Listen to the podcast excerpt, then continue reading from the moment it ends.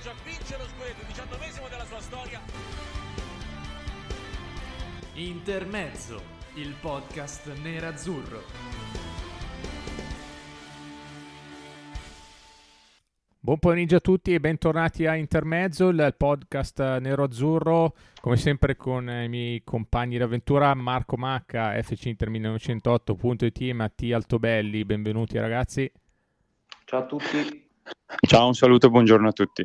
Allora, un eh, lunedì amaro per uh, insomma, la sconfitta a Roma uh, per 3-1 con, con la Lazio. Marco, parto da te e ti chiedo perché buttarsi via così ogni volta? Sembra essere un po' un trend delle partite di, dell'Inter di Simone Inzaghi. Quattro big match, non ne abbiamo vinto neanche uno ma abbiamo sempre dimostrato di, di, poterle portare a casa queste partite, però manca qualcosa. Allora parto da te e ti chiedo che cosa. Guarda, mh, premesso che mh, la, la, sconfitta di sabato io la definirei quasi folle perché perdere una partita in quel modo, quando hai dominato per, per un'ora in casa de, di una squadra forte come la Lazio, eh, è, è, è, dura da digerire. Insomma, eh, io credo che i problemi dell'Inter siano soprattutto quelli di una tenuta. Il primo, di, il primo è la mancanza di chiudere le partite, la, la, l'incapacità di chiudere le partite. Anche, anche sabato pomeriggio eravamo sull'1-0, ma c'era la sensazione che potessimo segnare il secondo gol e abbiamo avuto le occasioni eh, per farlo. Mi viene in mente, per esempio, il, il, cross di Barella da due passi in apertura di secondo tempo, ma mh, ci sono state t- tante altre situazioni insidiose e come in altre occasioni eh, non siamo riusciti a concretizzare. Mm, sembra un, dire, un problema cronico no? questo, questo, dell'Inter in, questo, in, questa prima parte di stagione ed è eh, come dire mh, mm, bene che si risolva il prima possibile perché altrimenti non si va da nessuna parte e lo abbiamo visto anche in Champions. Il secondo, il secondo problema direi la difesa perché ecco io mh, mm, continuo a segnalare che subiamo troppi gol, non riusciamo a tenere la porta inviolata anche sabato tre, tre, tre, gol subiti e direi anche una questione di non solo di modo di giocare ma anche di movimenti della squadra. Io prendo per esempio l'azione tanto discussa in cui Di Marco era a terra, mm, però mm, io cerco di essere un po' più lucido e dico che se la difesa fosse stata posizionata in modo diverso o comunque in modo congruo, noi quel gol non l'avremmo mai subito perché se ci fate caso cioè, eh, ci sono 5-6 giocatori addosso a Immobile e Felipe Anderson completamente libero. Secondo me una squadra che vuole ambire a certi traguardi non può permettersi questi errori. Se ci fosse stato almeno un uomo su, su Felipe Anderson non credo sarebbe andato a finire allo stesso modo. Certo, con i se e con i ma non si fa la storia, però sono errori che si ripetono e eh, portano comunque a 11 gol subiti eh, in 8 partite. Tanto per fare un paragone, il Napoli che è capolista ne ha subiti 3 nelle stesse partite.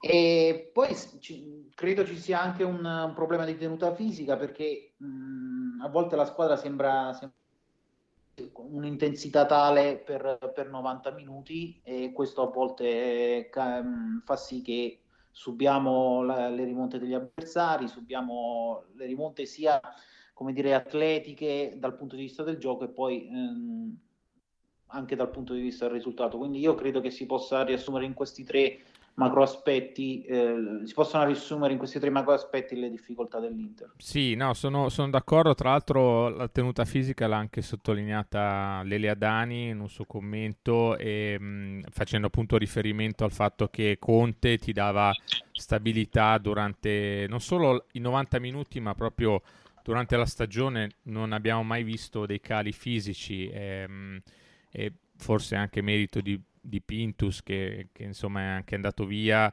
Uh, quella condizione lì, Mattia, secondo te non la, non la, rivedremo più? Cioè, è veramente difficile tenere comunque la, la, barra dritta, come si suol dire, per tutta una stagione. Uh, però adesso, insomma, siamo all'inizio. Fa un po' specie che l'Inter così durante i 90 minuti non, non riesca a tenere botta. Ecco.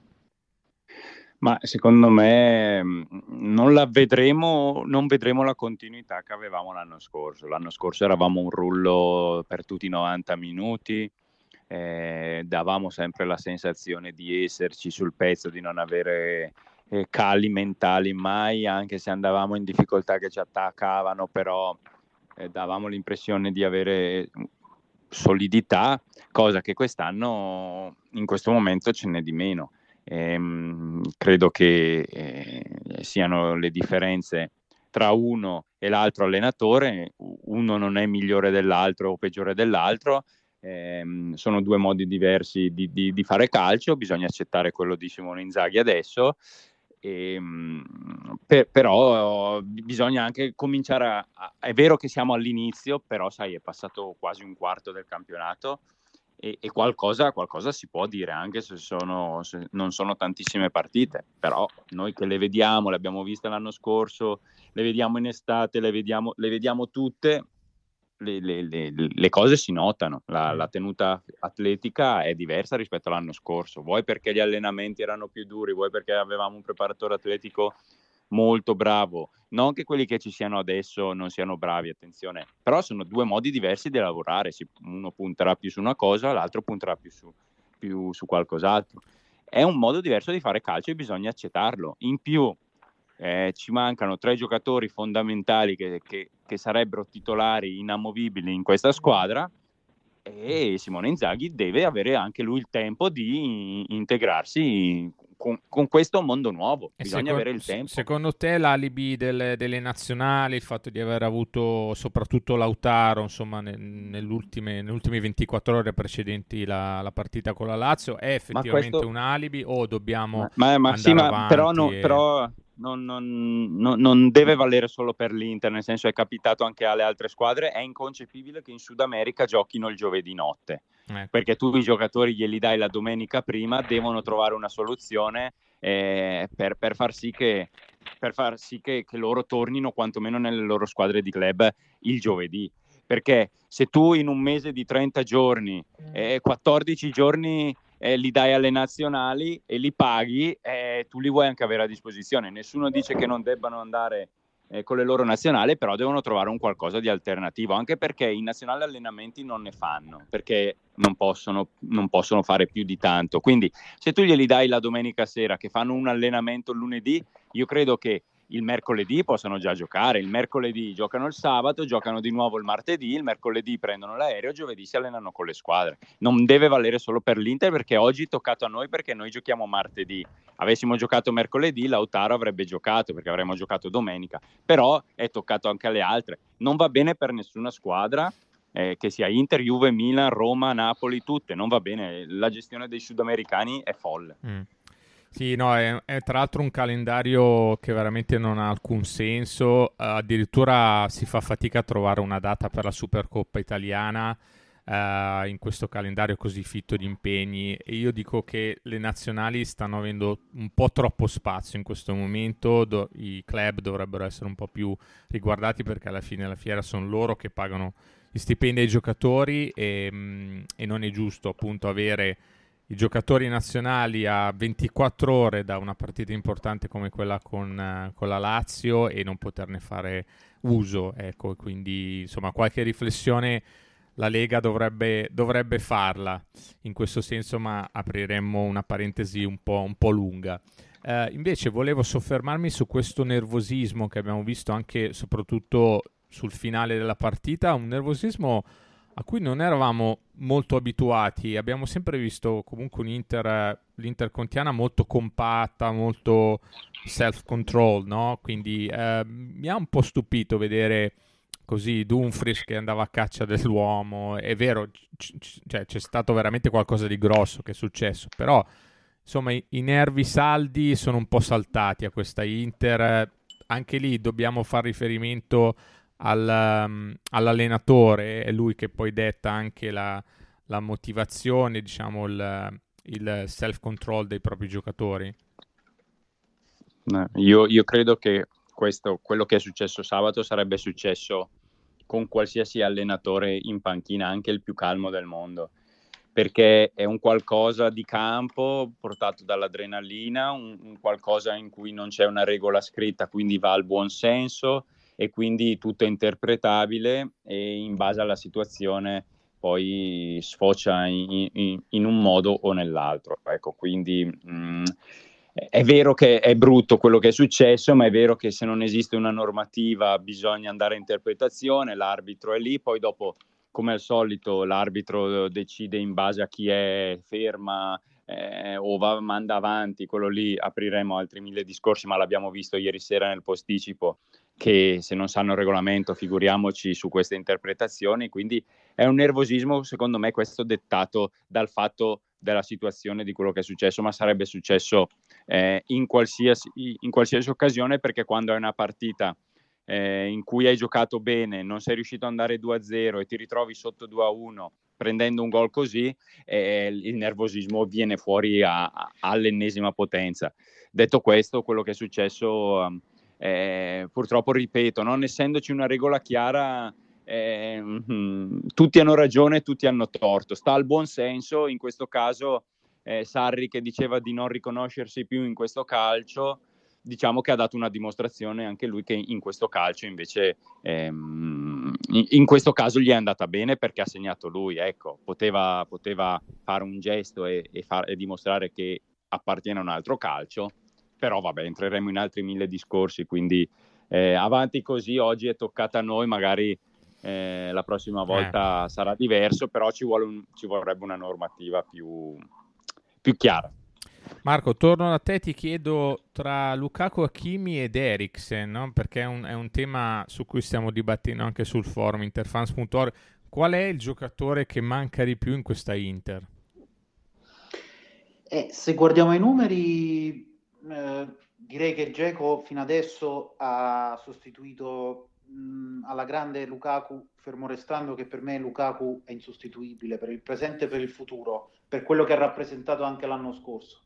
Eh, a dire il vero, io mh, per adesso ho eh, dire, avvertito di più la mancanza di Hakimi e di Eriksen. Hakimi perché insomma sulla destra Darmiano fa il suo, però eh, è un ottimo giocatore, un buon giocatore però io credo che per fare il, titolare su quella fascia serva, serva qualcos'altro. E, mm, e poi Cialanoglu dopo un inizio ottimo eh, si è spento progressivamente, non è più ritornato su quei livelli e, e ha, fatto, insomma, ha fatto vedere ancora la sua discontinuità. Eh, noi in quel ruolo lì eh, avevamo un, un, giocatore che nella seconda parte della scorsa stagione è stato letteralmente decisivo per, per la lotta, per la lotta a scudetto. È un giocatore che con, alternandosi a Brozovic nelle, nell'impostazione del gioco dava molte soluzioni alla, alla manovra dell'Inter eh, e poi ecco aveva un piede, ha un piede eh, educatissimo, eh, spettacolare. Quindi io lo considero di tutt'altro pianeta rispetto, rispetto a Cialanoglu e rispetto a chi eh, in queste giornate ha sostituito anche Cialanoglu, mi riferisco a Vesino, mi riferisco a Gagliardini. Insomma, eri, secondo me in assoluto quello che sta mancando di più in questo momento della stagione è, è, è Eriksen e poi al secondo posto ci metto, ci metto Hakimi e, e, poi Lukaku, ma semplicemente perché al momento, stando ai numeri, Geco l'ha sostituito egregiamente. Mm, Mattia, stessa domanda a te, aggiungo una, un piccolo commento su Zeco, è vero, eh, ha sostituito numericamente bene con i gol Lukaku, più o meno siamo sullo stesso livello, però cavolo, Zeco quando proprio sbaglia la partita la sbaglia in modo clamoroso, cioè con la Lazio non l'ha, non l'ha mai beccata, eh. Cioè, eh, eh, e, e non è la prima volta che prende 5 in pagella. Lukaku, cioè una delle partite così dove proprio non era mai uh, in partita io faccio fatica a ricordarle. Io credo, sì. io credo che io credo che fare una classifica su questi tre sia praticamente impossibile perché io penso a uno e poi dopo mi vengono in mente gli altri due. Penso all'altro cioè, questi sono tre giocatori che, che, sono titolari inamovibili, sarebbero titolari inamovibili in tutte le squadre, non solo in Italia, ma probabilmente anche in molte in Europa. Quindi è vero, ti manca Kimi perché dici sulla destra era un treno e ti, ti creava superiorità, però dopo penso che davanti alla porta comunque Lukaku i gol te li faceva. È vero che Geco li ha fatti, però come dicevi tu la continuità nelle prestazioni di Lukaku era, era importante. Ehm, probabilmente numeri alla mano, quello che era partito meglio era Cialanoglu per, per sostituire Eriksen, anche se, parliamo di due giocatori diversi, ma perché Eriksen eh, aveva dato mh, diciamo molto sul piano eh, del gioco, magari meno quello strettamente numerico a livello di gol e assist. Eh, non aveva fatto tantissimo, quindi diciamo era forse si pensava che fosse eh, leggermente più sostituibile, ma poi dopo eh, Eriksen dipinge calcio, quindi anche quella è una, è, è, poi gioca in una zona fondamentale, quindi sono tre giocatori eh, che persi in una botta sono, sono tre giocatori pesanti. Mm. Fortunatamente Geco, come dici tu, numeri alla mano l'ha sostituito, però quando, quando è, è, in giornata no, eh, si vede, in giornata sì. no, difficilmente si riprende. E poi in questo momento, se ci giriamo in panchina, eh, non c'è non niente, c'è, non c'è nessuno. Non c'è niente. Eh. Non c'è eh, niente. Anche il buon Correa, tolta la prima partita dove ci aveva veramente fatto uh, sognare poi male finora. Io, secondo me, Correa finora ha avuto un impatto insufficiente. Non so se siete d'accordo. Ah, no, beh, fino ad oggi, fino, sì, sì, fino ad oggi sicuramente, tranne, tranne Verona quando l'ha risolta. Eh. Eh, eh, però sai, l'esordio è sempre un qualcosa in più, ma, ma, ma non tanto a livello, di, a livello di gol, puoi farli, puoi non farli, va bene però a livello di prestazione, di sostanza, di farti sentire in campo, creare, determinare, poi i gol poi anche posso, arriveranno, eh, perché comunque è un giocatore de, della nazionale argentina, non, eh, non, gioca, non, è che giocava con me a, all'oratorio l'anno scorso, quindi cioè, è un giocatore importante, quindi vuol dire che le qualità le ha, deve fare un qualcosa in più anche lui per, um, per essere determinante, perché questa è la sua grande occasione, ecco, quindi eh, aspettiamo ancora perché è giusto dare anche a lui il tempo, però io credo che sotto il punto di vista proprio del nervo si possa dare qualsiasi un, un po' di più sia che sia all'inizio che sia alla fine, ecco io penso così. Marco, ehm, chiudo la parentesi di, di, calcio giocato e i tifosi ci chiedono a gran voce che cosa sarà del futuro della società. Abbiamo visto nelle ultime settimane tante voci, tanti rumors, PIF eh, di qua, PIF di là. Mm, insomma, facci un po' un riassunto e secondo te quali saranno le prossime notizie che, che, che arriveranno? Insomma. Allora, eh, per quanto riguarda il fondo saudita, eh, l'interesse nei mesi scorsi era concreto né, nei confronti dell'Inter, eh, prima che ehm, riprendessero i contatti per la cessione del Newcastle. Ehm, sappiamo ecco, che state, eh, c'era stato il veto della, della Premier League per, per, alcune vicende extracampo. Uh, queste questioni poi sono state risolte ehm, e complice anche la riluttanza di Suning nel vendere la società, eh, PIF ha deciso di procedere con l'acquisto al Newcastle e insomma eh, prendere il club inglese. Questo teorica- teoricamente io ho letto tanti tifosi che dicono Uh, adesso uh, ha preso il Newcastle, hanno preso il Newcastle, non, non, non, prendono più l'Inter. Questo teoricamente potrebbe non essere così, cioè uh, l'acquisto de, del, del, Newcastle potrebbe non dire, compromettere un eventuale interesse nei confronti dell'Inter. Eh, mh, al momento c'è poco di concreto, cioè l'Inter come società interessa a PIF eh, perché il fondo saudita è eh, come dire, interessato a investire in Italia, eh, a ripulire la propria, in Europa, a ripulire la propria immagine anche dal punto di vista ecco, dei diritti umani in Europa, eh, sta investendo in tutti gli sport, eh, ricordiamo che da quest'anno in Arabia Saudita si corre anche in Formula 1, c'è il nuovo Gran Premio, c'è la Supercoppa italiana, ehm, quindi eh, l'interesse c'è, però di concreto al momento ehm, non mi sento di, di, di, sbilanciarmi nel dire che c'è una trattativa vera e propria, anche perché arrivano tantissime voci e non si riesce a distinguere dove sia eh, dire, la fondatezza di queste voci e dove sia invece la fantasia. Ma voi sareste eh, contenti di, un, di, una proprietà saudita o, de, o, dite ma chi se ne frega, cioè l'importante è che riportino l'Inter dove deve competere, dove, dove sta e insomma l'importante sono i soldi. Ma, cioè... eh, guarda, rispondo, rispondo, al volo. Ovviamente se, se, guardiamo le vicende extracampo nessuno è contento di quello che succede, nessuno vuole chiudere gli occhi, però eh, senza voler fare l'ipocriti, al momento siamo in mano a una proprietà cinese e non è che in Cina le, eh, la questione dei diritti umani, la questione del, dire, del rispetto e, eh, della libertà eh, siano, siano mh, le, si, ci siano ecco, condizioni migliori rispetto, troppo migliori rispetto all'Arabia Saudita. Quindi eh, sinceramente se abbiamo accettato fino adesso una proprietà cinese non vedo perché non possiamo eventualmente accettare una, una proprietà saudita, fermo restando che eh, bisogna assolutamente, eh, ci, mancherebbe, ci, mancherebbe, altro, bisognerebbe condannare sempre e comunque certe, certi atti. Ecco. Io, io, mi schiero così, non so.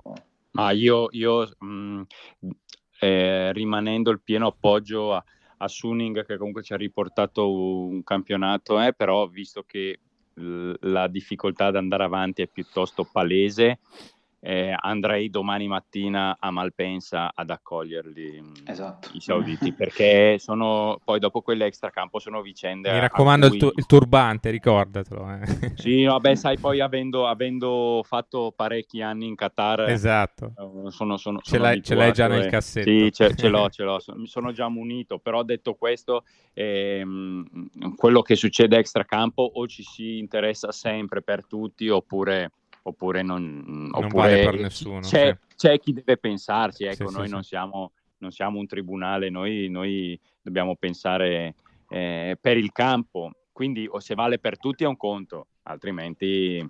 Eh, ripeto, io sarei favorevole qualora Suning non avesse proprio più le possibilità per andare avanti come oggettivamente è stato dimostrato perché ormai è troppo tempo che mancano anche solo da Milano con la presenza e secondo me non va bene neanche quello insomma la squadra bisogno, avrebbe bisogno del, del supporto quindi mh, eh, non che se dovessero arrivare, eh, ripeto, i sauditi sarebbero tutti i giorni ad Appiano, però probabilmente sarebbe un investimento diverso, ecco, potrebbero seguirlo meglio, ecco, quindi ripeto, io sarei favorevole. Ultimissimo tema è ovviamente la partita di domani contro lo Sheriff, a questo punto partita da, da dentro fuori, cioè questa va, va vinta a tutti i costi ma non voglio, neanche, non voglio neanche stare qui a pensare a un risultato che non sia la vittoria o, o, o, qualcosa di diverso. Se non vinci domani è giusto che esci dalle coppe e pensi solo al campionato, ma io non posso credere che l'Inter domani non vinca con lo Sheriff. Mi, mi, mi espongo in maniera eh, ma non posso minimamente pensare che non vinciamo domani sera. Eh, sono d'accordo. Mm anche perché ecco, aggiungo che se non, se non, riesci nemmeno a vincere con tutto che ecco, eh, lo sheriff è la sorpresa di questa, di questa Champions League, ha vinto il Bernabeu, eccetera, ma se, non, se dopo due non vittorie nelle prime due partite di questo girone non vinci nemmeno in casa con la squadra che teoricamente è quella più debole del girone, a questo punto eh, mi dispiace dirlo, ma non meriti tanto di andare avanti. Quindi anche perché ecco, eh, il girone è insidioso, però non possiamo sempre nasconderci dietro i sorteggi, quest'anno abbiamo tutto per passare, c'è il Real Madrid, ok, però eh, le altre sulla carta, e credo non solo sulla carta, sono, sono molto più deboli di noi. Lo Shakhtar sì, te la giochi, però eh, parti favorito comunque nel doppio confronto, quindi non credo che abbiamo troppe scuse quest'anno, domani bisogna vincere, anzi bisogna fare sei punti tra stravincere. Tra, stravincere tra andata e ritorno contro lo Sheriff e poi giocarcela nelle ultime due perché altrimenti meritiamo di andare a casa. Allora, grazie Marco e Mattia. L'appuntamento è uh, dopo uh, Inter Juve per commentare anche la partita di martedì in Champions League. Uh, grazie ragazzi. Ciao, grazie a te. Ciao, alla prossima. Buone partite a tutti.